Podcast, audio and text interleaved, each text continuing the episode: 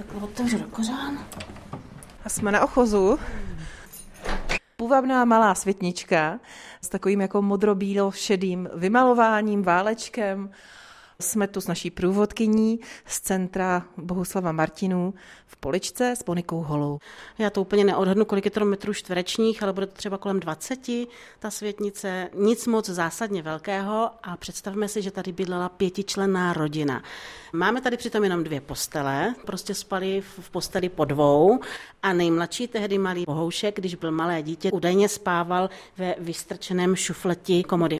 Vidíme tady psací stoleček, houpacího koníka, příborník, ševcovské propriety. Tatínek byl totiž vyučený švec, ale protože toto řemeslo tady v Poličce vykonávalo v té době více mužů, tak by se tím asi neuživil. Proto přijal to místo pověžného a vlastně ve volných chvílích se věnoval té ševcovině. Ví se z nějakých třeba vzpomínek, jak tady žili, jak museli třeba kdykoliv, kdy potřebovali jít pro cokoliv, museli prostě těch 190 schodů dolů?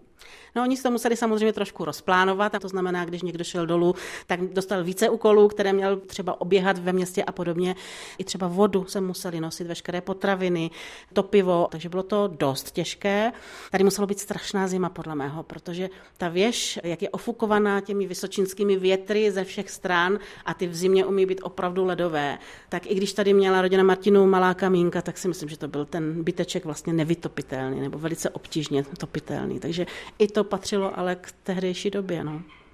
Tady vlastně ten předpokojíček, kterým jsme vešli, to částečně fungovalo jako taková kuchyňka, částečně jako pracovnička maminky, protože maminka taky přivydělávala do rodinného rozpočtu, byla jako pradlena pro poličské měšťany, to znamená, že prala prádlo, sušila to tady pod střechou, kde to měla dovolené. Když si představím, že veškerou vodu si musela tahat, tak pro mě to úplně nepochopitelné. Ale na malou vysvětlenou, oni tahali jenom pitnou vodu. Užitkovou vodu se pokoušeli samozřejmě tak, jak to bývalo, taky asi dřív zvykem sbírat z okapu a prostě ze střech, takže něco málo si ušetřili v tom chození do schodu. Je pravda, že naše maminky nebo babičky mohou vyprávět o tom, jak dobře se pere v dešťové měkké vodě. To je pravda, ano.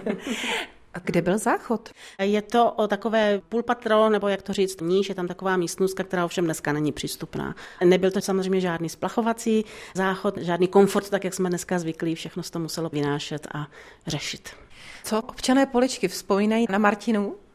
No dneska už samozřejmě pamětníci neexistují, i když já jsem měla ještě možnost eh, se setkat s jedním starým pánem, bohužel už zemřel, který ho jako malý kluk ještě zažil a pamatoval se, že když k ním do rodiny přišel na návštěvu, tak prostě všichni byli auf a honem se peklo a honem se chystalo, že to byla prostě velká událost, protože to už bylo v době, kdy Martinu vlastně žil v Paříži a kdy už se pomalu prosazoval opravdu na, na té celo, řekněme, evropské úrovni, takže ho všichni velice jako oceňovali a byli šťastní, když je navštívil.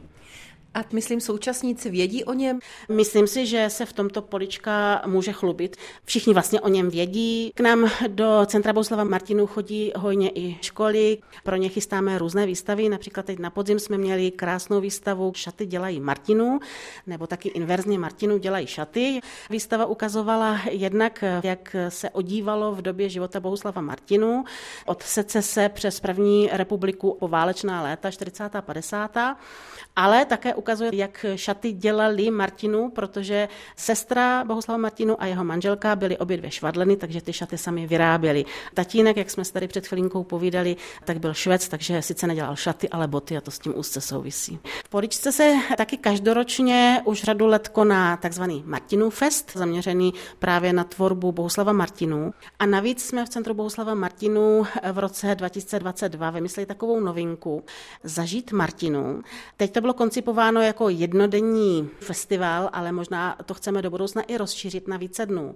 V srpnu, kdy vlastně si každoročně připomínáme výročí umrtí Martinu, my jsme se rozhodli, že to nechceme připomínat s takovou tou pětou. A naopak jsme se rozhodli, že chceme Martinu oslavit velmi kreativně. Jsou tam různé i dílničky, hudební dílničky pro děti.